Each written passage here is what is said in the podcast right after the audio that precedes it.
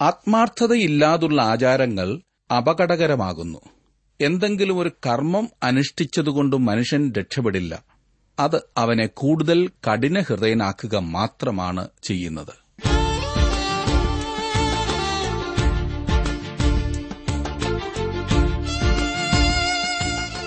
G W ആറിന്റെ വേദപഠന class ആരംഭിക്കുകയാണ്. ജീവസന്ദേശം. ഇന്നത്തെ നമ്മുടെ പാഠഭാഗം മർക്കോസ് എഴുതിയ സുവിശേഷം ഏഴാം അധ്യായമാണ്. പ്രാർത്ഥനയോടെ നമുക്ക് ശ്രവിക്കാം. സഹോദരൻ ജോർജ് ഫിലിപ്പ് പഠനം ആരംഭിക്കുന്നു.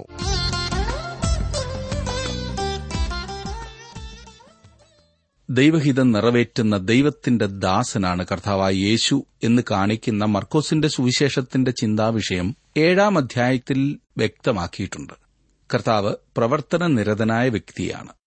അക്കാലത്തെ ഓരോ റോമാ പൌരനും പ്രവൃത്തി ചെയ്യണമെന്ന് താൽപര്യപ്പെടുന്ന മറ്റേതൊരു വ്യക്തിക്കും മതിപ്പുണ്ടാകത്തക്ക വിധത്തിലാണ് യേശു ഇവിടെ പ്രവർത്തിക്കുന്നത്. ഒരു രക്ഷകനെന്ന നിലയിൽ അവനെ സംബന്ധിക്കുന്ന മനോഹരമായ വസ്തുതയും അതുതന്നെയാണ് അവന് രക്ഷിപ്പാൻ പ്രാപ്തിയുണ്ട് എന്ന് മാത്രമല്ല രക്ഷിപ്പാൻ കഴിവുള്ള ഏക വ്യക്തി കർത്താവായ യേശുക്രിസ്തു മാത്രമാണ്. പഴയ പുതിയ നിയമങ്ങളുടെ ഇടയ്ക്കുള്ള കാലഘട്ടത്തിൽ അനേകം വ്യതിയാനങ്ങൾ ഉണ്ടായിട്ടുണ്ട് എന്ന് പുതിയ നിയമ പഠനം ആരംഭിക്കുന്നതിനു മുൻപ് ഞാൻ വിശദീകരിക്കുകയുണ്ടായല്ലോ. ഇസ്രായേൽ ജാതിയുടെ ചരിത്രത്തിൽ സംഭവങ്ങളെക്കൊണ്ട് നിറഞ്ഞ കാലഘട്ടങ്ങളിൽ ഒന്നായിരുന്നു ഈ പറഞ്ഞ രണ്ട് നിയമങ്ങളുടെ ഇടയിലുള്ള കാലഘട്ടം.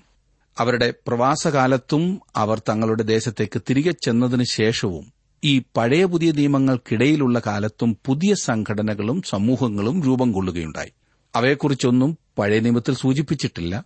പരീശന്മാരും സദൂക്യരും ശാസ്ത്രിമാരും ഹേരോദ്യരും എല്ലാം അക്കൂട്ടത്തിൽപ്പെടും ഈ അധ്യായത്തിലെ പഠനത്തിന് അവരെക്കുറിച്ച് അറിഞ്ഞിരിക്കുന്നത് ആവശ്യമായതിനാൽ ഞാൻ ഏതാനും കാര്യങ്ങൾ നിങ്ങളെ ഓർപ്പിക്കുകയാണ്.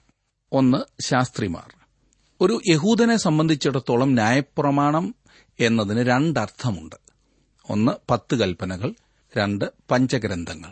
സദാചാര വിഷയങ്ങളെ സംബന്ധിക്കുന്ന ചോദ്യങ്ങൾക്ക് ന്യായപ്രമാണത്തിൽ നൽകപ്പെട്ടിരിക്കുന്നത് ഒരു വിപുലമായ സദാചാര തത്വങ്ങളുടെ കൂട്ടമാണ്. അതിൽ നിന്നും ഓരോ മനുഷ്യനും തന്റെ പ്രത്യേക സാഹചര്യത്തിലേക്ക് ചേരുന്ന വിധത്തിൽ വ്യാഖ്യാനിച്ച് പ്രയോജനപ്പെടുത്തുവാനുള്ള ഉദ്ദേശത്തോടെയാണ് അവ നൽകിയിരിക്കുന്നത്. അതിനുള്ള പക്വത പ്രാപിക്കുക എന്നത് ഓരോ വ്യക്തിയെക്കുറിച്ചും ദൈവം ആഗ്രഹിച്ചത് ന്യായമായ കാര്യമാണല്ലോ. അനേകം നൂറ്റാണ്ടുകൾ യഹൂദന്മാർ അങ്ങനെയാണ് ന്യായപ്രമാണം അനുഷ്ഠിച്ചു പോന്നത്. എന്നാൽ ക്രിസ്തുവിനു മുൻപ് നാലും അഞ്ചും നൂറ്റാണ്ടുകളിൽ ശാസ്ത്രിമാർ എന്ന പേരിൽ ഇന്നറിയപ്പെടുന്ന ഒരു കൂട്ടം നിയമജ്ഞർ ഉടലെടുത്തു. അവരുടെ ആരംഭം നല്ലതു തന്നെയായിരുന്നു. എസ്ര ശാസ്ത്രിയെക്കുറിച്ച് നാം വായിക്കുന്നുണ്ട് പഠിക്കുന്നുണ്ട്. ഒരുപക്ഷെ അദ്ദേഹമായിരിക്കണം ഈ പറഞ്ഞ കൂട്ടത്തിന്റെ സ്ഥാപകൻ. ഈ ശാസ്ത്രിമാരായിരുന്നു ന്യായപ്രമാണം വ്യാഖ്യാനിക്കുവാൻ ഔദ്യോഗികമായി അവകാശപ്പെട്ടവർ. അവർ ന്യായപ്രമാണത്തിൽ പറഞ്ഞിരിക്കുന്ന വിപുലമായ സദാചാര തത്വങ്ങളെക്കൊണ്ട് തൃപ്തി അടയുന്നവർ അല്ലായിരുന്നു പിന്നെയോ സകലത്തെയും നിർവചിച്ച് വിവരിക്കുവാനുള്ള അമിതാവേശമായിരുന്നു അവരിൽ. ഈ വിപുലമായ സാൻമാർഗിക തത്വങ്ങളെ വിശദീകരിച്ച് വികസിപ്പിച്ച് കൊത്തിനുറുക്കി ജീവിതത്തിൽ ഉണ്ടാകാവുന്ന എല്ലാ സാഹചര്യങ്ങളെയും പ്രവർത്തനങ്ങളെയും അതിനോട് ചേർത്ത് പതിനായിരക്കണക്കിന് ചെറിയ ചെറിയ നിയമങ്ങളാക്കി അവർ മനുഷ്യർക്ക് നൽകി.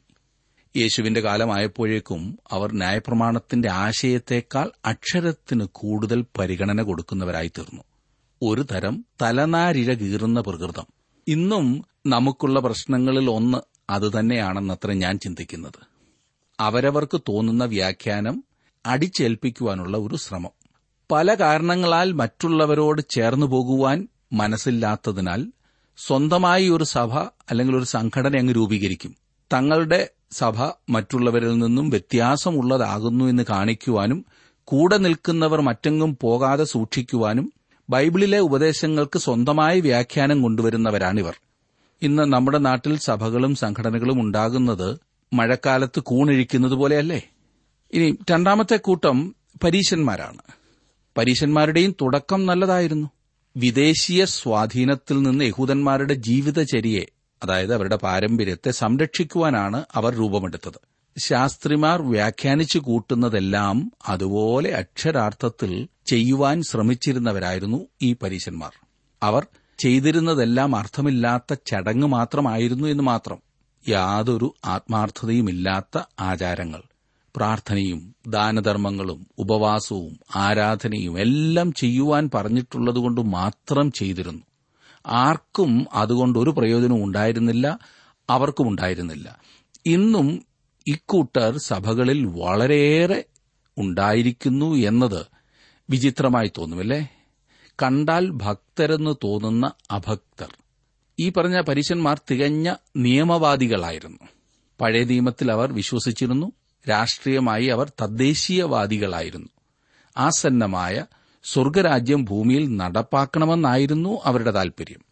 ഇനി മൂന്നാമത്തെ കൂട്ടർ സദൂക്യർ ഇവർ സമൂഹത്തിലെ പണക്കാരായിരുന്നു. അതുകൊണ്ട് തന്നെ സാമൂഹ്യ മനസ്ഥിതിക്കാരുമായി അവർ ഇടകലർന്നു മുൻപോട്ട് പോയി. സമൂഹത്തെ സേവിക്കണം അതുമാത്രം അവർക്ക് ആത്മീയമായി ആഴമായ ചിന്താഗതികൾ ഒന്നുമില്ലായിരുന്നു. ആചാരങ്ങളിൽ നിന്ന് വിടുതൽ പ്രാപിക്കണമെന്നായിരുന്നു അവരുടെ താൽപര്യം. അതുകൊണ്ട് തന്നെ പരീശന്മാരുടെ ചിന്താഗതികൾക്ക് അവർ എല്ലായ്പ്പോഴും എതിരായിരുന്നു. അലൗകികമായതൊന്നും അവർ അംഗീകരിച്ചിരുന്നില്ല. ഗ്രീസിലെ എപ്പിക്കൂര്യരോട് അവർ തുല്യരായിരുന്നു. ഇന്നും ഇതുപോലെയുള്ളവർ സഭയിൽ ഏറെയാണല്ലോ. അവർ ആരാധനയ്ക്ക് വരുന്നത് തന്നെ സമൂഹത്തിലെ ഒരു നിലനിൽപ്പിന്റെ കാര്യമായതുകൊണ്ട് മാത്രമാണ്. അവർക്ക് വേറെ താൽപര്യങ്ങൾ വേറെ അധികമുണ്ട്. നാലാമതായി ഹെരോദ്യർ. യേശുവിന്റെ കാലത്ത് രാഷ്ട്രീയ അവസരവാദികളായി ഉയർന്നു വന്ന കൂട്ടരാണ് ഈ ഹെരോദ്യർ. ഹെരോദ രാജാക്കന്മാരെ സിംഹാസനത്തിൽ ഇരുത്തണമെന്ന പരിശ്രമമായിരുന്നു അവർക്കുണ്ടായിരുന്നത്. ഇന്നും രാഷ്ട്രീയ താൽപര്യത്തോടെ സഭകളിൽ വരുന്ന അനേകം ആളുകളുണ്ടല്ലോ.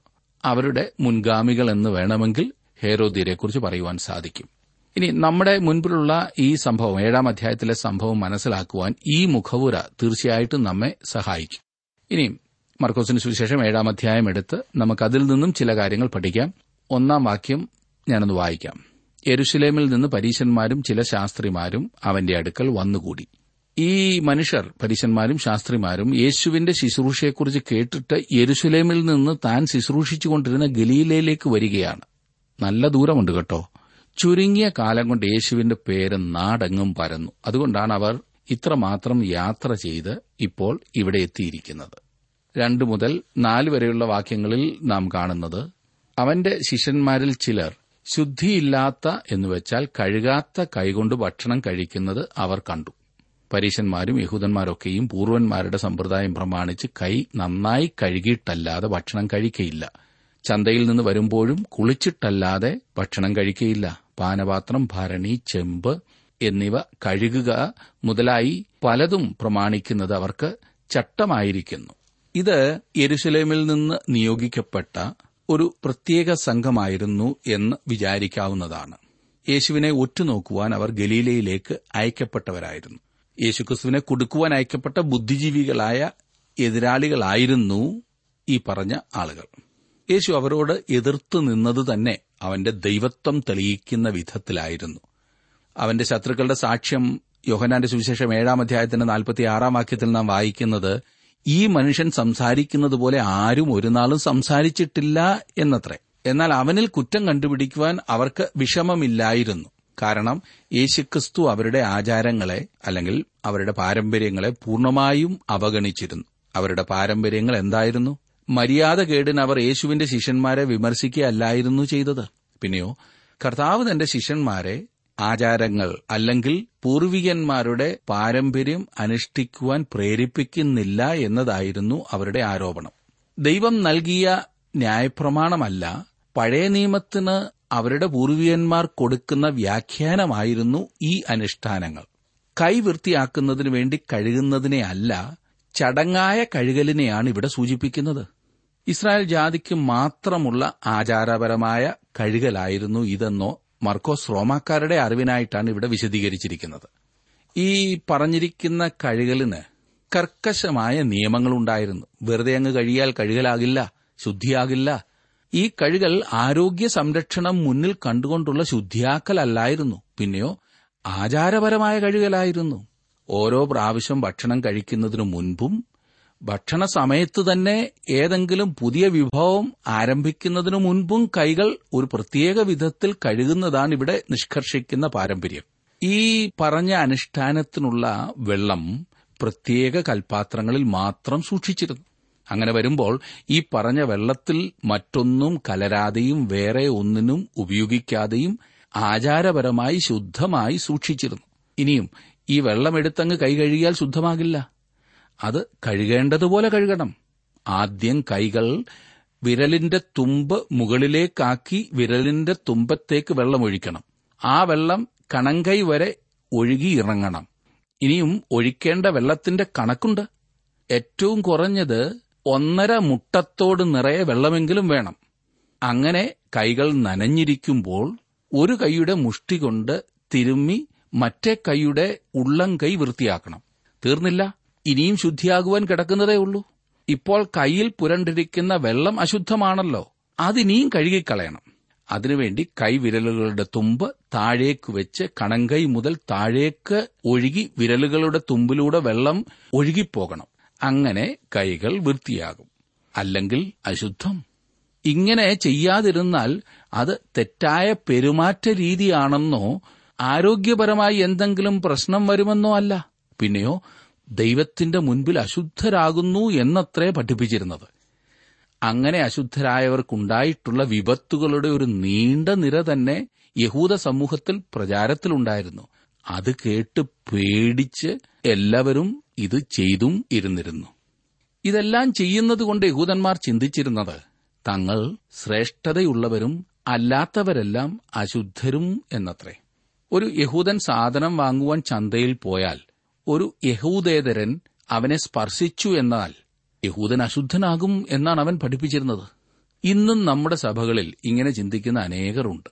ഏതോ ഒരു ആചാരത്തിൽ കൂടി പോയതുകൊണ്ടോ ഏതോ പ്രത്യേക സഭയിലെ അംഗമായതിനാലോ മറ്റുള്ളവരെക്കാൾ ശ്രേഷ്ഠരെന്നും മറ്റുള്ളവരൊക്കെ അശുദ്ധരെന്നും ദൈവത്താൽ തള്ളപ്പെട്ടവരും എന്ന് ചിന്തിക്കുന്ന കുടുസായ ചിന്താഗതി.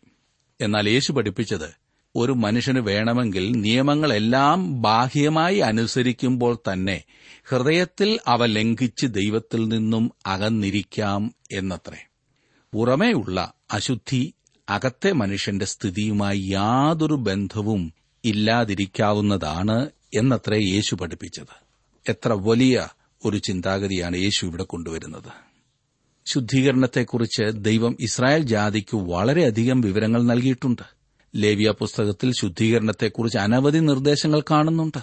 വിശുദ്ധനായ ദൈവവുമായി കൂട്ടായ്മ അനുഭവിക്കുന്നതിനു മുമ്പ് ഒരു പാപി ശുദ്ധീകരണം പ്രാപിക്കേണ്ടതാണ് എന്ന വലിയ സത്യം ദൈവം അവരെ പഠിപ്പിക്കുകയായിരുന്നതിനാൽ ഇത് വളരെ പ്രാധാന്യം അർഹിക്കുന്നതാണ് എന്നാൽ പരീശന്മാർ ന്യായപ്രമാണത്തിന്റെ വ്യാഖ്യാനമെന്ന് പറഞ്ഞൊരു വലിയ ആചാരമുണ്ടാക്കി അവരുടെ സൗകര്യത്തിന് മോശ തങ്ങൾക്ക് നിയമങ്ങൾ തന്നപ്പോൾ ഈ പറഞ്ഞ ആചാരങ്ങളും അതിൽ നൽകിയതാണ് എന്നുപോലും അവരിൽ ചിലർ പഠിപ്പിച്ചിരുന്നു. കാലക്രമേണ ഈ ആചാരങ്ങൾ ന്യായപ്രമാണത്തിന്റെ വ്യാഖ്യാനമായി തീർന്നു. അങ്ങനെ ന്യായപ്രമാണത്തിന്റെ ഉദ്ദേശത്തിൽ നിന്ന് അനുഷ്ഠാനത്തിൽ സാരമായ വ്യതിയാനം ഉണ്ടാകുകയും ചെയ്തു. നാം ചിന്തിച്ചുകൊണ്ടിരിക്കുന്ന ഈ ഭാഗത്ത് തന്നെ ചില ആചാരങ്ങളെക്കുറിച്ച് വിശദമായി പറഞ്ഞിട്ടുണ്ട്. അവർ ആചാരപരമായി കപ്പുകളും പ്ലേറ്റുകളും ഭരണി ചെമ്പ് മേശ എന്നിവയെല്ലാം കഴുകുമായിരുന്നു. ഇവയെല്ലാം ഭാരമുളവാക്കുന്നതും പൂർണമായും ബാഹ്യമായ പ്രവൃത്തിയുമായിരുന്നു. കഴുകുക എന്നതിനുപയോഗിച്ചിരുന്ന വാക്ക് സ്നാനം എന്നർത്ഥമുള്ളതാണ്. അവർ ഗ്ലാസ് ഭരണി മതപരമായ പ്രാധാന്യമുള്ള വസ്തുക്കൾ മേശകൾ ഇവയെല്ലാം സ്നാനപ്പെടുത്തിയിരുന്നു എന്ന് ചുരുക്കം. അത്ര ഗൌരവമായിട്ടാണ് അവർ ഇതെല്ലാം ചെയ്തിരുന്നത്. മതപരമായ ആചാരത്തിന്റെ ശരിയായ അർത്ഥവും ഉദ്ദേശവും അതായത് ദൈവവുമായി ഒരു ബന്ധം പുനഃസ്ഥാപിക്കുന്നതിന് മുമ്പ് അവരുമായി നിരപ്പും ശുദ്ധീകരണം പ്രാപിക്കണമെന്ന കാര്യം മറന്നുകൊണ്ട് ആചാരത്തിൽ വ്യാപൃതരായി തീരാവുന്നതാണ്. ഇതുപോലെയുള്ള കാര്യങ്ങൾ ഇന്നും നാം കാണുന്നുണ്ട്. യേശുക്രിസ്തുവുമായി ആളത്വപരമായ ബന്ധം ഇല്ലാതിരിക്കെ തന്നെ അനേകരും മതത്തിന്റെ ആചാരങ്ങളും സമ്പ്രദായങ്ങളും അനുഷ്ഠിച്ച് ശുദ്ധരാകുന്നു എന്ന തെറ്റിദ്ധാരണയിൽ മുൻപോട്ടു പോകുന്നു. ഞാൻ അത് ചെയ്തതാണ് ഞാൻ ഇത് ചെയ്തതാണ് ഞാൻ മറ്റാരും ചെയ്യാത്ത ഇന്നിന്നതൊക്കെ ചെയ്തതാണ് അതുകൊണ്ട് തീർച്ചയായും ഞാനൊരു ദൈവപൈതലാകുന്നു എന്ന് ചിന്തിക്കുന്ന തെറ്റിദ്ധാരണ. അഞ്ചാം വാക്യം നോക്കിക്കാട്ടെ. അങ്ങനെ പരീശന്മാരും ശാസ്ത്രിമാരും നിന്റെ ശിഷ്യന്മാർ പൂർവന്മാരുടെ സമ്പ്രദായം അനുസരിച്ച് നടക്കാതെ ശുദ്ധിയില്ലാത്ത കൈകൊണ്ട് ഭക്ഷണം കഴിക്കുന്നത് എന്ത് എന്ന് അവനോട് ചോദിച്ചു. അവന്റെ ശിഷ്യന്മാർക്കെതിരെ ഉന്നയിച്ച ഈ ആരോപണം വാസ്തവത്തിൽ അവനെതിരെ വ്യക്തിപരമായുള്ള ആരോപണമായിരുന്നു. കാരണം അവർ അവന്റെ അനുഗാമികളായിരുന്നു. യേശു അവരോട് ഇടപെടുന്നത് എപ്രകാരമാകുന്നു എന്ന് ശ്രദ്ധിച്ചോ? നിർദാക്ഷിണ്യപരമായിട്ടാണ് യേശു അവർക്ക് ഉത്തരം നൽകുന്നത്. ആറാം വാക്യത്തിൽ നാം കാണുന്നു അവൻ അവരോട് ഉത്തരം പറഞ്ഞത് കപടഭക്തിക്കാരായ നിങ്ങളെക്കുറിച്ച് യശയ്യാവ് പ്രവചിച്ചത് ശരി. ഈ ജനം അധരം കൊണ്ടെന്നെ ബഹുമാനിക്കുന്നു എങ്കിലും അവരുടെ ഹൃദയം എങ്കിൽ നിന്ന് ദൂരത്ത് അകന്നിരിക്കുന്നു. ഇത് സൗമ്യമായ വാക്കുകളാണെന്ന് ഞാൻ പറയുകയില്ല. കപടഭക്തി എന്ന് കേൾക്കുമ്പോൾ ഇത് ഭക്തിയുമായി മാത്രം ബന്ധപ്പെട്ട എന്തോ എന്ന് തെറ്റിദ്ധരിക്കുവാൻ സാധ്യതയുണ്ട്. അതുകൊണ്ട് ഞാൻ ഈ കപടനാട്യക്കാരൻ എന്ന പദമാണ് ഉപയോഗിക്കുവാൻ ആഗ്രഹിക്കുന്നത്. കപടഭക്തിക്കാരൻ എന്നതിന് മൂലഭാഷയിൽ ഉപയോഗിച്ചിരിക്കുന്ന വാക്കിന്റെ അർത്ഥം ഈ നാടക സ്റ്റേജിലൊക്കെ അഭിനയിക്കുന്നവൻ അഥവാ നാടകത്തിന്റെ ഏതെങ്കിലും ഒരു ഭാഗം അഭിനയിക്കുന്നവൻ എന്നാണ്. താൻ അല്ലാത്തതാകുന്നു എന്ന് നടിക്കുകയും ഒരിക്കലും അങ്ങനെയാകുവാൻ ആഗ്രഹമില്ലാത്ത വിധം ജീവിക്കുകയും ചെയ്യുന്നവനാണ് ഈ കപടനാട്യക്കാരൻ കുടിലൻ എന്നൊക്കെ മലയാളത്തിൽ പറയും. പരീശന്മാർ തെറ്റായ കാരണങ്ങൾക്ക് ദൈവത്തോട് ഭക്തി ഉണ്ടെന്ന് തോന്നിപ്പിച്ചിരുന്നതിനാൽ യേശു അവരെ കപടനാട്യക്കാർ എന്ന് വിളിച്ചു. കപടഭക്തർ. അവരുടെ ഭക്തി സ്നേഹത്തിനാൽ പ്രചോദിപ്പിക്കപ്പെട്ടതല്ലായിരുന്നു. പിന്നെയോ തങ്ങളെ വിശുദ്ധരായി കാണിക്കുന്നതിലൂടെ മറ്റുള്ളവരിൽ ഒരു മതിപ്പുണ്ടാക്കി തങ്ങൾ വേർപെട്ടവരാകുന്നു എന്ന് സ്ഥാപിക്കുവാനുള്ള ശ്രമം മാത്രമായിരുന്നു അവരുടെ ലക്ഷ്യം. ഒരു കപടനാട്യക്കാരനിൽ കാണാറുള്ള പ്രത്യേകതകൾ മൂന്നാണ്. ഒന്ന് അവന്റെ സ്വഭാവം ശ്രേഷ്ഠമാക്കുന്നതിനേക്കാൾ മറ്റുള്ളവരിൽ മതിപ്പുണ്ടാക്കണം എന്ന് ചിന്തിച്ച് പ്രവർത്തിക്കുന്ന ആൾ. രണ്ട് ഹൃദയം ദൈവത്തിൽ നിന്നും അകന്നിരിക്കുമ്പോൾ തന്നെ ചില മതപരമായ ആചാരങ്ങൾ അനുഷ്ഠിക്കുവാൻ മാത്രം ശ്രദ്ധിക്കുന്നവൻ. മൂന്ന് സ്വന്തം ഗുണഗണങ്ങളെ പുകഴ്ത്തിപ്പാടുകയും മറ്റുള്ളവരുടെ തെറ്റുകളെ ഊതി വീർപ്പിച്ച് കാണിക്കുകയും ചെയ്യുന്നവൻ. പ്രിയ സുഹൃത്തെ ഇക്കാലത്ത് ജീവിതത്തിൽ യാതൊരു അർത്ഥവുമില്ലാത്ത ആചാരാനുഷ്ഠാനങ്ങളിൽ കൂടി ജീവിക്കുന്ന അനേകം ആളുകളുണ്ട്. ഈ ആചാരങ്ങൾ വാസ്തവമാകണമെന്നുണ്ടെങ്കിൽ ഹൃദയത്തിൽ എന്തെങ്കിലും സംഭവിക്കേണ്ടതുണ്ട്. ഹൃദയമിടാതുള്ള ആചാരങ്ങൾ അർത്ഥശൂന്യമാണ്. യേശുവിനെ കർത്താവെന്ന് വായുകൊണ്ട് ഏറ്റുപറയുകയും ദൈവം അവനെ മരിച്ചവരിൽ നിന്ന് ഉയർത്തെഴുന്നേൽപ്പിച്ചു എന്ന് ഹൃദയം കൊണ്ട് വിശ്വസിക്കുകയും ചെയ്താൽ നീ രക്ഷിക്കപ്പെടും. ഹൃദയം കൊണ്ട് നീതിക്കായി വിശ്വസിക്കുകയും വായുകൊണ്ട് രക്ഷയ്ക്കായി ഏറ്റുപറയുകയും ചെയ്യുന്നു എന്ന് റോമാലേഖനം പത്താം അധ്യായം ഒൻപതും പത്തും വാക്യങ്ങളിൽ പൌലോസ് പറഞ്ഞിരിക്കുന്നു. ഇന്ന് ജനങ്ങൾ വിശ്വാസാചാരങ്ങളിലും സഭയായുള്ള അനുതാപത്തിലും പൊതുവായ ആരാധനകളിലും പ്രത്യേക വസ്ത്രധാരണത്തിലും വേർപെട്ടു നിൽക്കുന്നതിൽ പോലും വ്യാപൃതരായിരിക്കുന്നു. ഇവയൊക്കെയും കർത്താവായ യേശുക്രിസ്തുവുമായുള്ള വ്യക്തിപരമായ ബന്ധമില്ലാത്ത വെറും ആചാരമായി തീരാവുന്നതാണ് എന്ന കാര്യം മറക്കരുത്. ഇനി ഏഴാം വാക്യം നോക്കിക്കാട്ടെ. മനുഷ്യകൽപ്പനകളായ ഉപദേശങ്ങളെ അവർ ഉപദേശിക്കുന്നതുകൊണ്ട് എന്നെ വ്യർത്ഥമായി ഭജിക്കുന്നു. എന്ന് എഴുതിയിരിക്കുന്നത് പോലെ തന്നെ. ദൈവവചനത്തിനു പകരം മനുഷ്യനിർമ്മിതമായ നിയമങ്ങൾ ഈ ശാസ്ത്രിമാർ ഉണ്ടാക്കി വെച്ച വ്യാഖ്യാനങ്ങൾ അവരുടെ ജീവിതത്തിൽ സ്ഥാനം പിടിച്ചു. അങ്ങനെ സ്ഥാനം പിടിക്കുമ്പോൾ ആരാധന ശുഷ്കിച്ചതായി തീരുന്നു. എട്ടും ഒൻപതും വാക്യത്തിലേക്ക് വരുമ്പോൾ കാര്യത്തിന്റെ ഗൌരവം നാം അവിടെ കാണുകയാണ്. എട്ടാം വാക്യം ഞാനൊന്ന് വായിക്കാം. നിങ്ങൾ ദൈവകൽപ്പന വിട്ടുകളഞ്ഞു മനുഷ്യരുടെ സമ്പ്രദായം പ്രമാണിക്കുന്നു. പിന്നെ അവരോട് പറഞ്ഞത് നിങ്ങളുടെ സമ്പ്രദായം പ്രമാണിപ്പാൻ വേണ്ടി നിങ്ങൾ ദൈവകൽപ്പന തള്ളിക്കളയുന്നത് നന്നായി. ഇവിടെയാണ് വിഷയം. അവർ ദൈവവചനത്തിനു പകരം സമ്പ്രദായങ്ങൾ അഥവാ ആചാരങ്ങൾ കൊണ്ടുവന്നു. ചടങ്ങ് അനുഷ്ഠാനങ്ങൾ. ഒരു ആചാരം നല്ലതായിരിക്കാവുന്നതും നല്ല ഉദ്ദേശത്തോടെ ആരംഭിച്ചതും ആയിരിക്കാം.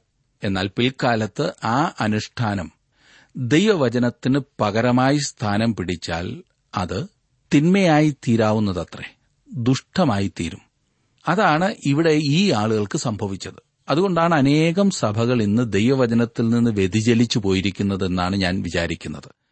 ആദ്യം അവർ ദൈവവചനത്തിന് പകരം ഒരു വിശ്വാസ പ്രമാണം ഉപയോഗിക്കാൻ തുടങ്ങുന്നു. അവരുടേതായ വിശ്വാസ പ്രമാണം പിന്നീട് അവർ ദൈവവചനത്തിന് പകരമായി മനുഷ്യരുടെ വാക്കുകളും ചിന്താഗതികളും അവരുടേതായ ആചാരങ്ങളും തങ്ങളുടേതായ കൊച്ചു സഭയും എല്ലാം കൊണ്ടുവരുന്നു. അധികം നാൾ കഴിയുന്നതിനു മുൻപ് ദൈവവചനം പടിക്കു പുറത്തായിത്തീരുകയും ചെയ്യുന്നു. ഇത് വീണ്ടും വീണ്ടും സംഭവിച്ചുകൊണ്ടിരിക്കുന്നു സുഹൃത്തെ. പത്തും പതിനൊന്നും വാക്യങ്ങൾ ഇതാ വായിക്കുന്നത് നിന്റെ അപ്പനെയും അമ്മയെയും ബഹുമാനിക്ക എന്നും അപ്പനെയോ അമ്മയെയോ പ്രാകുന്നവൻ മരിക്കണം എന്നും മോശ പറഞ്ഞുവല്ലോ. നിങ്ങളോ ഒരു മനുഷ്യൻ അപ്പനോടോ അമ്മയോടോ നിനക്ക് എന്നാൽ ഉപകാരമായി വരേണ്ടത് വഴിപാടെന്നർത്ഥമുള്ള കൊർബാൻ എന്ന് പറഞ്ഞാൽ മതി എന്ന് പറയുന്നു. ഇവിടെ കർത്താവ് ഒരു ഉദാഹരണം കൊണ്ടുവരികയാണ്. അവർ ചെയ്തുകൊണ്ടിരുന്ന ഒരു കാര്യം. അപ്പനെയും അമ്മയെയും ബഹുമാനിക്കേണ്ടതാണെന്ന് മോശയുടെ ന്യായപ്രമാണത്തിൽ പറഞ്ഞിട്ടുണ്ട്. എന്നാൽ മാതാപിതാക്കന്മാരോടുള്ള ഉത്തരവാദിത്വത്തിൽ നിന്ന് രക്ഷപ്പെടുവാൻ അവരുടെ ആചാരം അവരെ അനുവദിച്ചിരുന്നു. ഒരു കുറുക്കുവഴി ഒരു മനുഷ്യന് തന്റെ അപ്പനെയോ അമ്മയെയോ അവർ പ്രായമായി ആവശ്യത്തിലിരിക്കുമ്പോൾ സഹായിക്കണമെന്ന് ഉദ്ദേശമില്ലെങ്കിൽ അവൻ തന്റെ വസ്തുവകകളെ ദൈവാലയത്തിലെ പുരോഹിതന് സമർപ്പിക്കും. ആ പ്രവൃത്തിയെ കൊർബാൻ എന്നാണ് വിളിച്ചിരുന്നത്. അതിന്റെ അർത്ഥം ദാനം അഥവാ വഴിപാട് എന്നാണ്. ആ മനുഷ്യന്റെ മരണശേഷം അവന്റെ വസ്തുവകകൾ ദൈവാലയത്തിനായി തീരുകയും അവർ തന്റെ മാതാപിതാക്കന്മാരോടുള്ള ഉത്തരവാദിത്വത്തിൽ നിന്ന് വിമുക്തരായി ജീവിക്കുകയും ചെയ്യും. അവർക്ക് ഈ പറഞ്ഞ വസ്തുവൊക്കെ ആസ്വദിക്കാം. എന്നാൽ അപ്പനെയും അമ്മയെയും നോക്കുവാൻ പിന്നെ അവർക്ക് ചുമതലയുണ്ടായിരുന്നില്ല. ഇതാണ് മതം കൊണ്ട് തോന്നിയവാസം കാണിക്കുന്നത്. പന്ത്രണ്ടും പതിമൂന്നും വാക്യങ്ങളിൽ തന്റെ അപ്പനോ അമ്മയ്ക്കോ മേലാൽ ഒന്നും ചെയ്യുവാൻ അവനെ സമ്മതിക്കുന്നതുമില്ല. ഇങ്ങനെ നിങ്ങൾ ഉപദേശിക്കുന്ന സമ്പ്രദായത്താൽ ദൈവകൽപ്പന ദുർബലമാക്കുന്നു. ഈ വക പലതും നിങ്ങൾ ചെയ്യുന്നു. ഈ സമ്പ്രദായം അല്ലെങ്കിൽ ഈ പറഞ്ഞ ചടങ്ങ് ആചാരം അപകടകരമായതാണെന്നും അത് അപ്പനെയും അമ്മയെയും ബഹുമാനിക്കുക എന്ന ദൈവത്തിന്റെ ന്യായപ്രമാണത്തിന് ഘടകവിരുദ്ധമാണെന്നുമാണ് യേശു പറയുന്നത്. ഈ ശാസ്ത്രിമാരും പരീശന്മാരും ചെയ്ത നാല് തെറ്റുകളാണ് യേശു ഈ ഭാഗത്ത് ചൂണ്ടിക്കാണിക്കുന്നത്. ഒന്ന് മാനുഷ്യകൽപ്പനകളായ ഉപദേശങ്ങളെ അവർ ദൈവവചനമായി പഠിപ്പിക്കുന്നു. ഏഴാം വാക്യം. രണ്ട് ദൈവകൽപ്പന വിട്ടുകളഞ്ഞിട്ട് മനുഷ്യരുടെ സമ്പ്രദായം അഥവാ പാരമ്പര്യം പ്രമാണിക്കുന്നു. എട്ടാം വാക്യം. മൂന്ന് പാരമ്പര്യം പ്രമാണിക്കുവാനായി ദൈവകൽപ്പന തള്ളിക്കളയുന്നു. ഒൻപതാം വാക്യം. നാല് ദൈവകൽപ്പനയെ ദുർബലമാക്കുന്ന അഥവാ അസാധുവാക്കുന്ന വിധത്തിൽ പ്രവർത്തിക്കുക. പതിമൂന്നാം വാക്യം. ദൈവവേലയ്ക്ക് കൊടുക്കുന്നതിനു മുൻപ് ചില വ്യക്തിപരമായ ചുമതലകൾ മനുഷ്യൻ നിറവേറ്റേണ്ടതായിട്ടുണ്ട് എന്ന കാര്യം ഇക്കാലത്തും മനസ്സിലാക്കിയിരിക്കേണ്ടത് തന്നെയാണ്. യേശു കൂടുതൽ വിശദീകരണം അതിന് നൽകുന്നു. പതിനാലും പതിനഞ്ചും പതിനാറും വാക്യങ്ങളിൽ നാം വായിക്കുന്നത് പിന്നെ അവൻ പുരുഷാരത്തെ അരികെ വിളിച്ച് അവരോട് എല്ലാവരും കേട്ട് ഗ്രഹിച്ചുകൊള്ളുവീൻ. പുറത്തുനിന്ന് മനുഷ്യന്റെ അകത്ത് ചെല്ലുന്ന യാതൊന്നിനും അവനെ അശുദ്ധനാക്കുവാൻ കഴിയുകയില്ല. അവനിൽ നിന്ന് പുറപ്പെടുന്നതത്രേ മനുഷ്യനെ അശുദ്ധമാക്കുന്നത്. കേൾപ്പാൻ ചെവിയുള്ളവൻ കേൾക്കട്ടെ എന്ന് പറഞ്ഞു. ബാഹ്യമായതും ആന്തരികമായതും എന്ത് എന്ന് വ്യക്തമാക്കിയ ശേഷം വാസ്തവമായത് എന്താണെന്ന് യേശു ചൂണ്ടിക്കാണിക്കുകയാണ് ചെയ്യുന്നത്. നിനക്ക് തിന്നുകയോ തിന്നാതിരിക്കുകയോ ചെയ്യാവുന്ന ഒന്നല്ല മതം എന്നും കർത്താവ് വ്യക്തമാക്കുന്നു. കർത്താവ് പുരുഷാരത്തെ വിട്ട് വീട്ടിൽ ചെന്ന ശേഷം ശിഷ്യന്മാർ ആ ഉപമയെക്കുറിച്ച് അവനോട് ചോദിച്ചു. ഇരുപത്തിമൂന്ന് വരെയുള്ള വാക്യങ്ങളിൽ നാം അതാണ് കാണുന്നത്. എന്നെ ശ്രദ്ധിക്കുന്ന പ്രിയ സുഹൃത്തെ പലപ്പോഴും നാം ബാഹ്യമായ പ്രവർത്തനങ്ങൾക്ക് പ്രാധാന്യം കൊടുക്കാറുണ്ട്. എന്നാൽ നമ്മുടെ ഹൃദയത്തിന്റെ നില എപ്രകാരം ഇരിക്കുന്നു എന്നതാണ് പ്രധാനപ്പെട്ട വസ്തുത. താങ്കളുടെ ഹൃദയം ശുദ്ധിയുള്ളതോ? അതോ ഇവിടെ ഇരുപത്തിയൊന്ന് മുതലുള്ള വാക്യങ്ങളിൽ വിവരിച്ച സംഗതികളാണോ നിങ്ങളുടെ ഹൃദയത്തിൽ നിന്ന് പുറപ്പെടുന്നത് എന്ന് ഒന്ന് സ്വയപരിശോധന ചെയ്യുക. ഹൃദയശുദ്ധിയുള്ളവർ ദൈവത്തെ കാണുമെന്ന് ദൈവവചനത്തിൽ നാം വായിക്കുന്നു. കർത്താവെ ഒരു ശുദ്ധ ഹൃദയം എനിക്ക് നൽകി. കപടഭക്തിയോടുകൂടിയുള്ള ജീവിതമല്ല. യഥാർത്ഥമായ ജീവിതം നയിപ്പാൻ എന്നെ സഹായിക്കണമേ എന്ന് നമുക്ക് പ്രാർത്ഥിക്കാം. അതിനായി ദൈവം താങ്കളെ അനുഗ്രഹിക്കട്ടെ.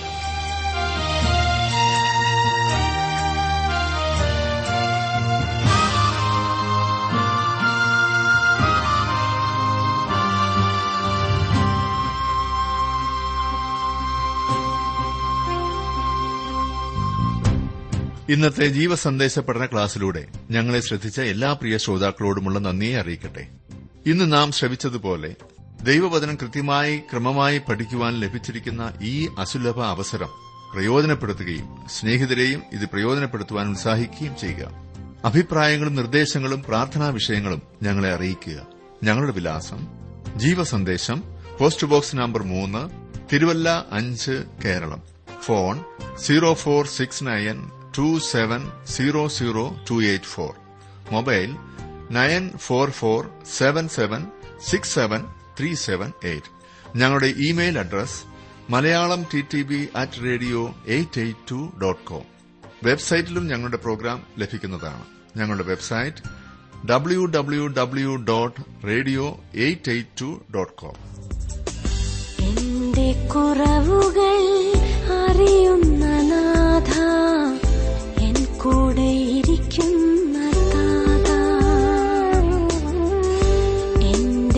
உறவுகள்